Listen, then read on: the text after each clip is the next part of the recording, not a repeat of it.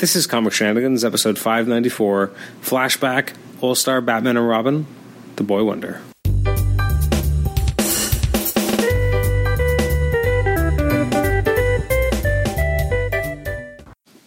Welcome to the Comic Shenanigans podcast. This is episode 594. It's our flashback episode to All Star Batman and Robin. Um, actually, it was interesting. I was I was sitting today being like, I, I got to come up with a new episode or something I'd like to chat about. And I looked at All Star Superman. I was like, you know what, that'd be a fun one to do. But I feel like I really got to do a, another really good read on it to really do it justice because uh, All Star Superman is just such a fantastic book. And I also thought, well, you know, did I ever watch the animated movie they made on it? Maybe once they put it all together, maybe I can talk about it. That's my cat in the background making loud noise. Um, so I was thinking about all these things, and I was like, well, what about All Star Batman and Robin? Um, and then I realized uh, as I looked through my shelf that I, I don't own it. I own it in in, in uh, the original single somewhere, um, somewhere in my house, but I don't have the trade. And I, th- I kind of thought I did. Uh, and then I realized, oh, I must have bought it digitally. So I looked it up, and I do do in fact uh, own it digitally. And it bugs me, and I think it made me realize why I probably don't own um, the trade. Although it doesn't excuse maybe the absolute because I can't remember the sequence, but I believe. The trade has issues one to nine, but then it doesn't include page t- uh, issue ten, which happened again came out much later. Um, so I think because of that, I never ended up buying it in the actual original trade paperback format. Although I, I, I feel like I must have the tenth issue uh, singly somewhere. So I thought, well, you know, maybe I should talk about this. So All Star Batman and Robin, uh, or as it's known on the uh, the trade, All Star Batman and Robin, the Boy Wonder.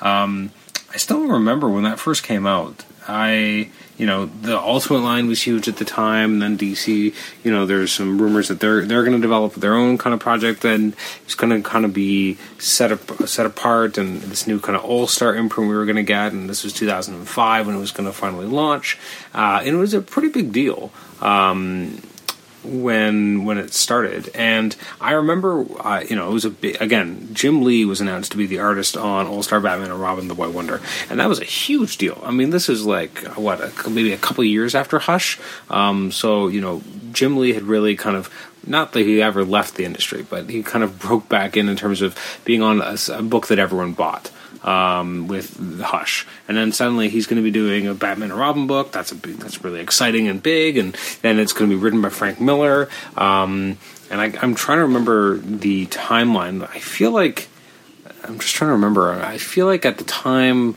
had Dark Knight Strikes Again already happened. I think it might it must have happened, but. Um, but uh, yeah, it, it, you know it was it was an exciting time. Jim Lee was still huge. Um, obviously, Frank Miller was still huge. So the fact that you're having these two guys coming together to do a, a Batman book was pretty big. Um, and we so when it came out, I was like, well, that that's the book I'm going to buy. Like it's it's not even a question. Like I wasn't following Batman when Hush came out, but I bought Hush anyway because Jim Lee was coming on board. So I was like, well, it's Jim Lee. I got to read this Batman book. Um, the fact that it was Frank Miller didn't mean as much to me at the time from a Batman perspective because I had my Marvel Zombie goggles on until probably the early 2000s, 2002, 2003. Um, so I hadn't really read a lot of DC up to that point. I read some stuff like Batman um, Nightfall. I read the Reign of the Super Superman because I was big when I was like nine years old. Uh, Death of Superman, you know, of the Superman, Superman. Um, uh, was it uh, World Without a Superman Funeral for a Friend? So I, I, read all that stuff. That was you know important to me as a nine year old, but uh, it sounds silly saying it out loud. Um, but I hadn't really read a lot of other DC stuff, and so Frank Miller didn't mean as much to me as a result because I hadn't. I don't think I'd read maybe by this point when this came out, I probably maybe I'd read Year One by then. Um, I probably had read Dark Knight Returns by then. Um, again, I kind of came to a lot of that stuff late, just because it wasn't. I didn't really know anyone who was reading DC comics. Um, I didn't know. In fact, when I I can't remember if I've mentioned this before on the show, but uh, when I moved to university, this would have been, um, I guess, fall 2002. Um, the uh, person who was in the adjoining um, uh, unit to me. We didn't share rooms, but we had single rooms, but we had a shared doorway between the two of us in the middle of our rooms. And uh, the guy on the other side, his name was, uh, and I kid you not, in case you don't have never heard this story before or I've never mentioned it, his name was Ben Riley. Yes, Ben Riley. Uh, his name was actually Bennett Riley. He's actually been on an episode a long time ago before he uh, moved out of Toronto. But um, at the time, we, we met at university, and he was a big DC fan. A lot of DC heroes. He, he his dad was much more into the DC side of things and Spider Man, but he'd read a lot of DC stuff. In fact, uh, his sons, uh, so he has Ben or uh, Bennett, and then his younger sons were Oliver and Quinn. And I'm like, come on, Oliver Queen. Like let, let's let's be honest, that's what's happening here. Um, so he was a big DC Comics fan. So he really started. I remember the first time I ever read Watchmen was that that fall. So I, you know, I would have been turning 19 years old. So like I, I was 19 years old, had never read Watchmen. It just had never been something that circulated for me. Again, my this is before you know, internet wasn't as big in 2002 as it is now. It's not as pervasive. Um, I hadn't really read a lot of that stuff. I'd read, you know, the classic Marvel stuff. I hadn't really read DC stuff. I hadn't really hadn't read Watchmen. I hadn't read, you know, Batman Year uh, Year One or Dark Knight Rises, or sorry, Dark Knight Returns, I should say, of that kind of stuff. Anyways, this just kind of gives you a sense that you know my DC, my coming to DC did happen later. I had read pockets here and there, but I'd never really been a big DC fan, and I hadn't immersed myself in DC's continuity and all of its characters and all of its aspects of legacy until much later, until much like after the fact for a lot of those books that I would eventually go back and read tons of. Um, but at this, so in 2005, still relatively early on. I believe at that point, uh, Infinite Crisis had already happened, so I was really big into that, really enjoying that, or it was right around that period. I can't remember exactly. I was really big into 52. I love 52. Uh, there's a lot of good stuff happening in and around that era, uh, which I was a big, fan of. Anyway, so when this book came out, I was like, well, I'm not going to pick up All Star Superman because at the time I was like Frank Quitely. I don't really like Frank Quitely, um, I, which you know I look at, look at it now and I absolutely love All Star Superman. I think it's absolutely fantastic. But I remember at the time being very much like, oh, the guys who ruined X Men. that was my feeling. Like I remember, I was not a big fan of what they did to X Men, on New X Men, I should say, and that just wasn't X Men to me, as I had been, you know, as I had learned X Men to be from '95 to 2001. That was not the X Men I was used to, and going back to it now, I still think they are kind of struggles at times. Um, in terms of trying to be so different and, and, kind of inform what the movies would end up looking like as well, but uh, or kind of vice versa. They're picking up from the movie, what the movies did and kind of developing costumes that look like the movie costumes. Uh, that was never a big thing I was a big fan of either, and I was really happy when we kind of went back to the more super heroic look uh, that happened in Astonishing X Men by Joss Whedon and John Cassaday, which maybe I'll talk about sometime in the future. Um, but uh, anyways, so I took a big pass on All Star Superman when it first came out. I've since, you know, I, I, bought back when it was first in trade. It was in two separate trades, and then eventually I think they had a composite trade. I never ended up buying it, but always wanted it. And they had the absolute Superman, All Star Superman, and I never bought that, but kind of wished I had as well. Um, so. All Star Batman and Robin. It's interesting. At the time when it came out, you know, it was it was exciting, but but terrible.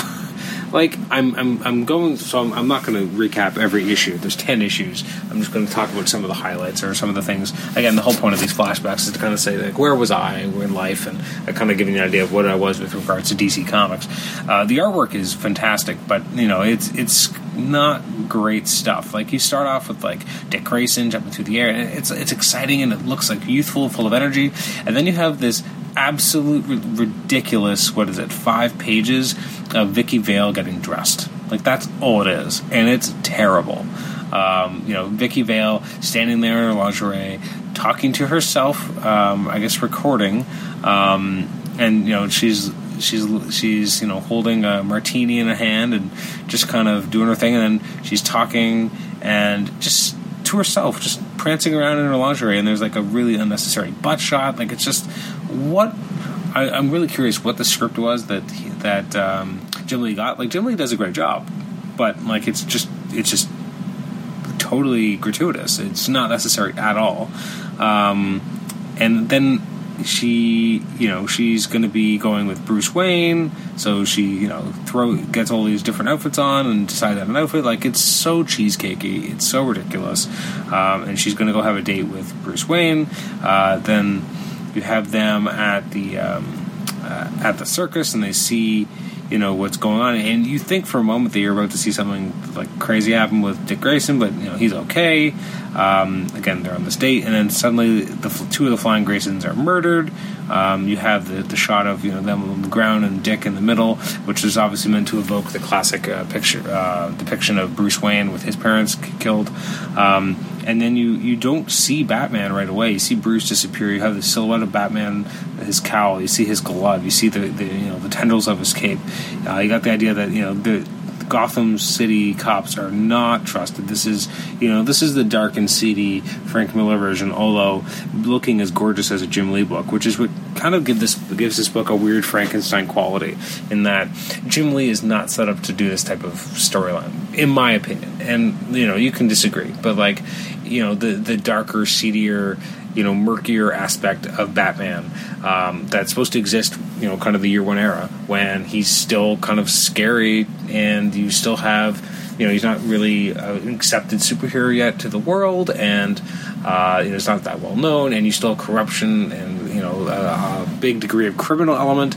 Um, I don't think that Jim Lee necessarily does a great job with that and so you have like ridiculous scene of you know Alfred and um, uh, Vicki Vale, you know, kind of fleeing, this, getting out of the scene, and you know, Dick Grayson is, you know, he's he's being taken by the police, and they're going to like beat him up, and then you have the Bat show up, and you have a Batmobile that absolutely like shreds um, the police vehicle, which again doesn't really feel like any version of Batman that you're ever used to seeing. Like even in year one, where you know he's antagonistic, you don't see him just you know blowing the crap out of a uh, of a, a, cop car and probably killing people.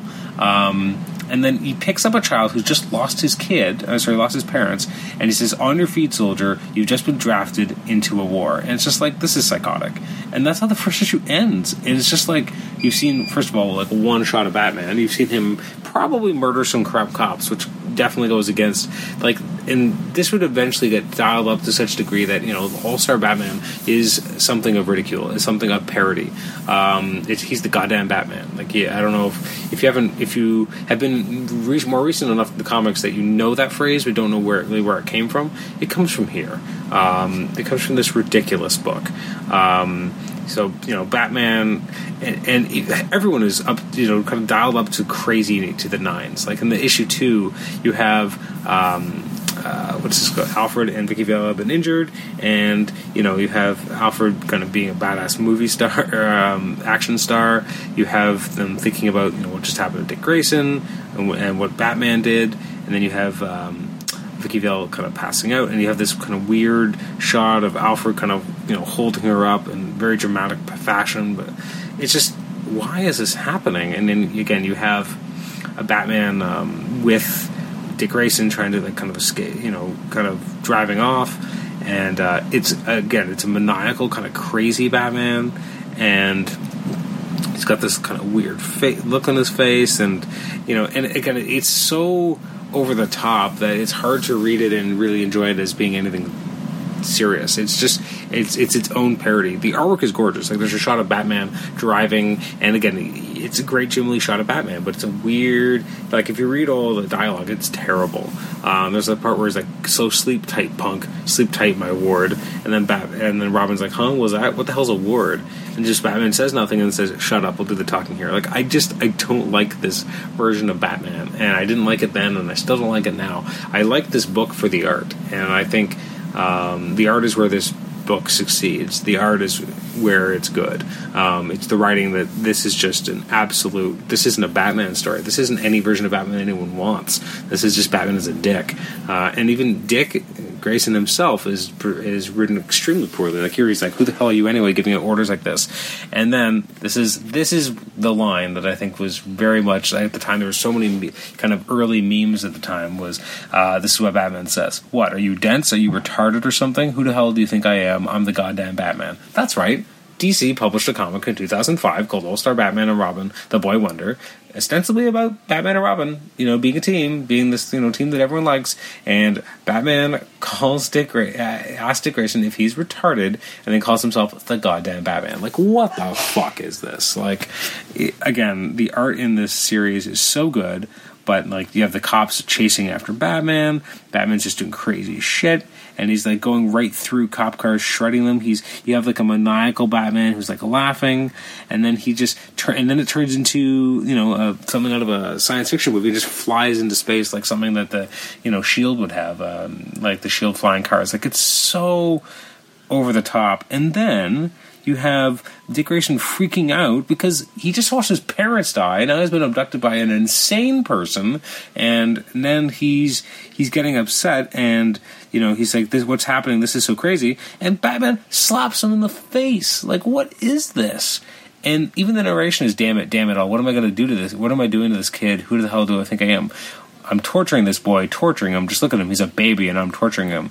It's a terrible thing to do, but it's the only way. It's the only way. If I don't keep the pressure up, he'll find time to grieve. I can't let him grieve. Grief is the enemy. Like, uh, this is issue two. It gets worse. Like, it gets so much worse. And, like, the art at this point is claustrophobic because you have so many panels on the page. Like, there's a panel where, uh, sorry, a page where you have 12 panels on the page.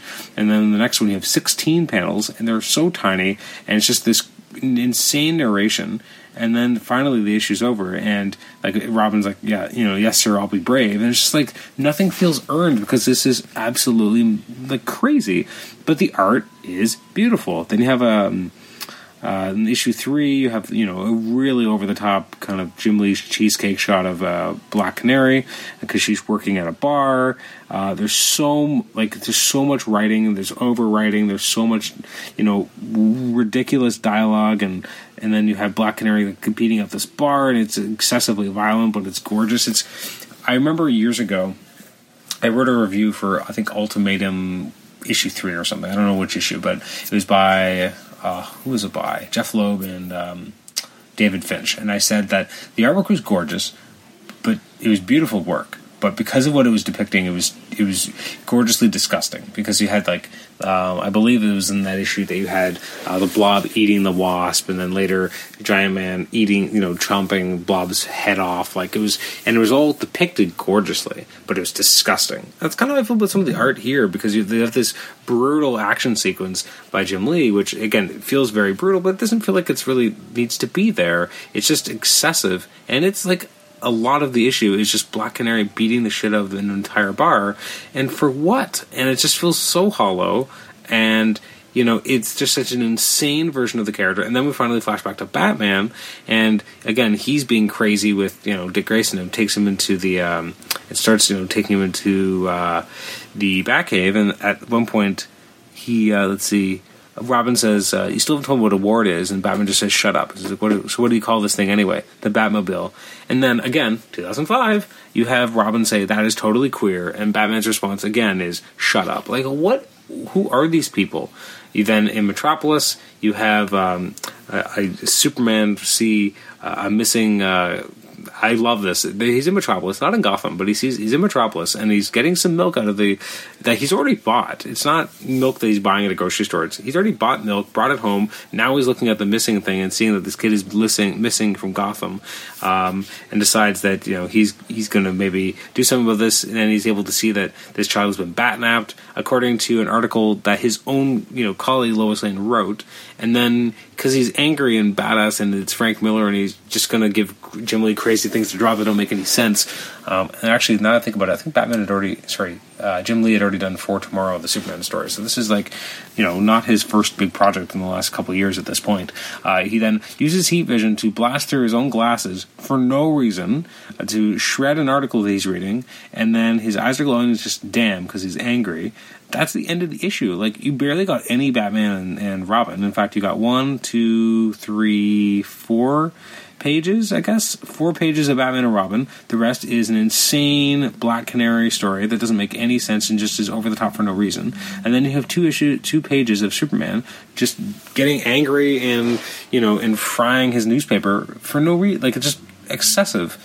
Um, I'm not going to go through the entire thing. Um, I don't think it's necessary or warranted. I just this these are the issues that come up when I think of this book, and it's probably good that I own, don't own it in print and just in digital format. But uh, issue four, you have Vicki Vale, you know, in hospital because she obviously went through, you know, apparently a lot more than it let on. Again, it's like still like the same night. Like Dick Grayson has just lost his parents, and yet like they're not really delving into it at all. And then you have this insane. I think it's like a four-page splash page, uh, which reading it digitally really does not um, do it any justice. You have this massive Batcave, um, which is cool, you know, because you really get Jim Lee gets a chance to really shine, kind of show how cra- you know how big the Batcave is, and you know, it's super high tech and everything, and Dick, Dick Grayson has no words. And Batman, again, the, the kid just lost his family, and he's like, "Pretty cool, huh? What do you say?"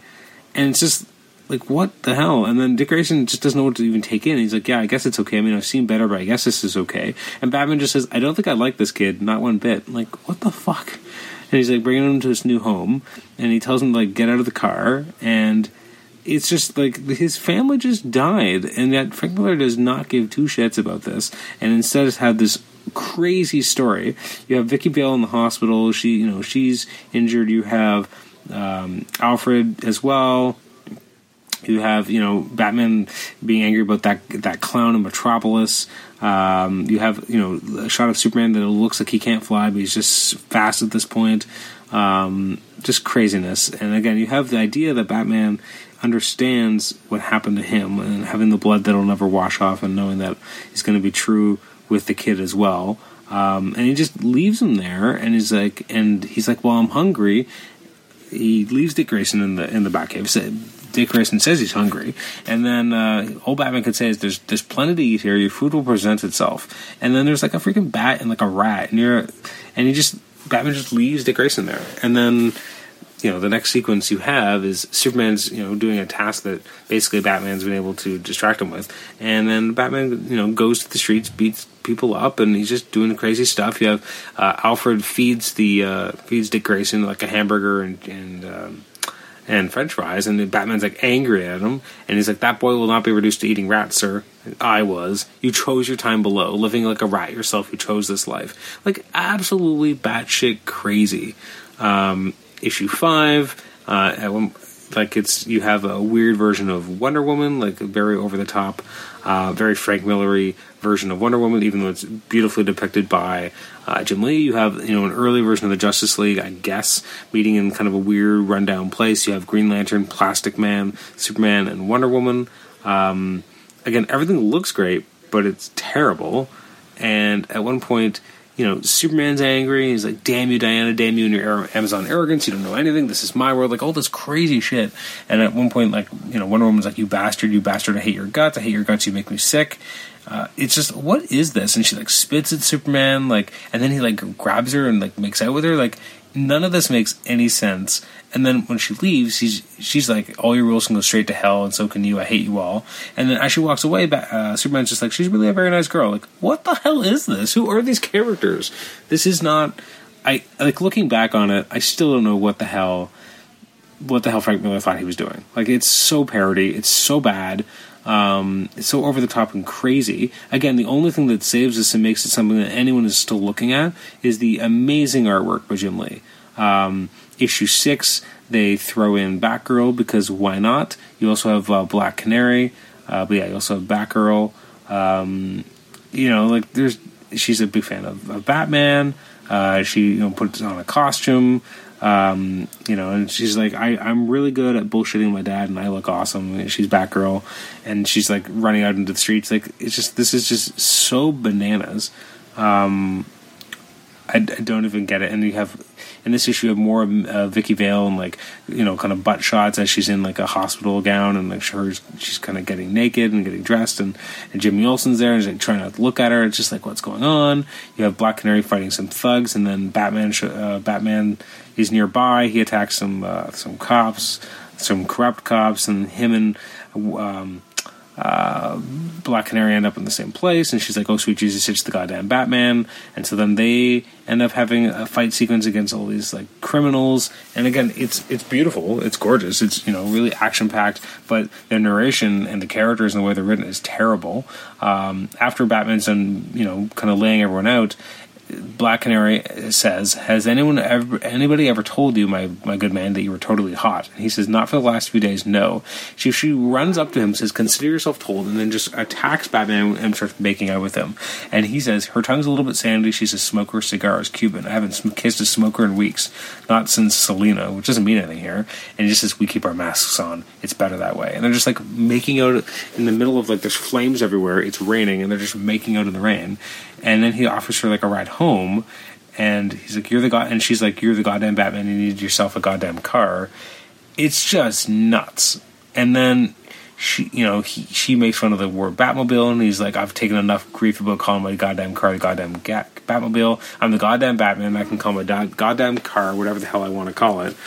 And then because we haven't had enough of goddams, which maybe Frank Miller is just being ridiculous at this point, and there were delays at some point, so I can't remember the exact release dates. Um, she says, "Whatever you say, man of mine, that's just a totally queer name for a car, is all." Which what the why why is everyone using the word queer? Like it's just it's so weird. The Batmobile shows up. Uh, they're in the Batmobile. You have Black Canary smoking in the Batmobile.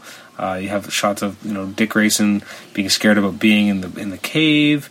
Uh, he's killed a rat with a giant like axe that he found in the Batcave. Like none of this makes any sense. And then you have this shot of you know um, uh, um, Dick Grayson has an opportunity to like kill the guy who involved in the death of his parents, and he doesn't. But it looks like he like almost splits his mouth open with a giant axe. Like it's crazy, and he's like attacking this guy with Batman being okay with it, and it's just like why why? And then, so we're up to issue eight. You have a version of the Joker, which is probably more in line with what we got in uh, the Suicide Squad movie in terms of not really being a fun Joker, not really being as as twisted, but just being like a straight out psychopath. Um, and uh, his his the woman who's I guess his underling has two swastikas on her breasts, which is you know sure why not? Like this this hasn't gone crazy enough already. Um, you have Batman, you know sees the Green Lantern symbol uh, happening inside of Gotham. Um, you know, he's he's you know he decides he's going to go take him on. You have uh, Robin or sorry uh, Dick Grayson practicing, and he wants a, a, costume. He wants a cape and a hood, and so you know uh, Alfred's going to get him that. You have Green Lantern's just there, and Batman just shows up and is like, "What do you want, Jordan?" It's like, "How the heck do you know my name?" He's like, "I know everything. What do you want?" And um, so you have this, you know, this meeting between Green Lantern and, and Batman. Then you flip to this shot of Selina Kyle, and she's being approached by the Joker. Uh, you have um, Dick Grayson now has a costume, so he's like, "Call me the Hood." He gets kind of his butt kicked by uh, Batman, or like kind of he's taken the task and he just says, "Lose the hood, you're Robin." Uh, okay, sure, why not? And then issue nine, which is the last issue in the trade, uh, so I own this digitally in the digital version of the trade, and then I have issue ten separately in the digital version. And this is something I remember being so dumb is that you have Batman and Green Lantern, and it obviously is a, a riff off of uh, Neal Adams cover, I believe.